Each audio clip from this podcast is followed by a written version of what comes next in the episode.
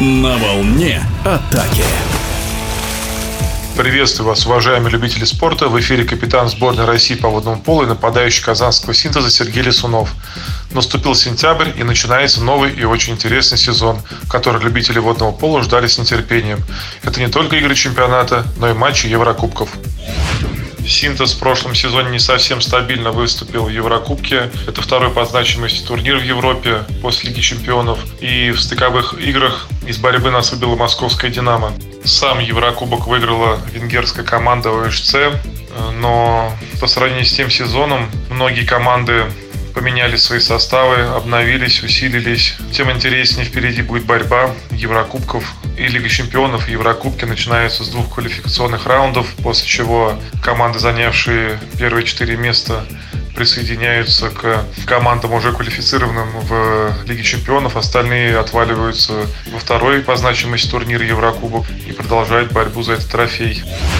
Что касается победителей прошлогодней Лиги чемпионов, то это был итальянский Прореко, самый титулованный клуб в истории Лиги чемпионов и самый знаменитый клуб в ватерпольном мире. И стоит отметить, что в ватерпольных лигах, что касается Еврокубка и Лиги чемпионов, конкуренция острее, чем в футбольной, и нет преимуществ у команд из одной-двух стран.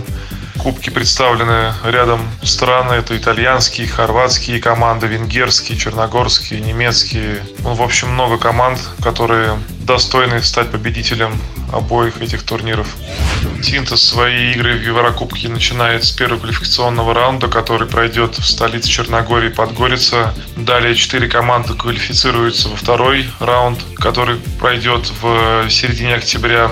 И далее команды, как я ранее уже сказал, квалифицируются кто в Лигу чемпионов, кто остается бороться в Еврокубке. С этого сезона в чемпионате России будет участвовать 9 команд.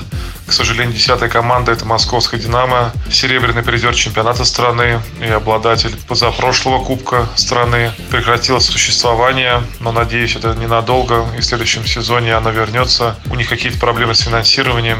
Ряд игроков, играющих в «Динамо», присоединились команде ЦОП Москомспорта. Ребята некоторые перешли в Волгоградский «Спартак», в Астраханское «Динамо». Также в Астраханское «Динамо» перешли игроки из Казанского «Синтеза». И из Казанского «Синтеза» также один игрок ушел в Волгоградский «Спартак». То есть произошло усиление других клубов. Но тем самым это будет интереснее чемпионат, интереснее борьба. Нас ждет интересные игры. До скорых встреч в эфире. Вел программу нападающий казанского «Синтеза» Сергей Лисунов. На волне атаки.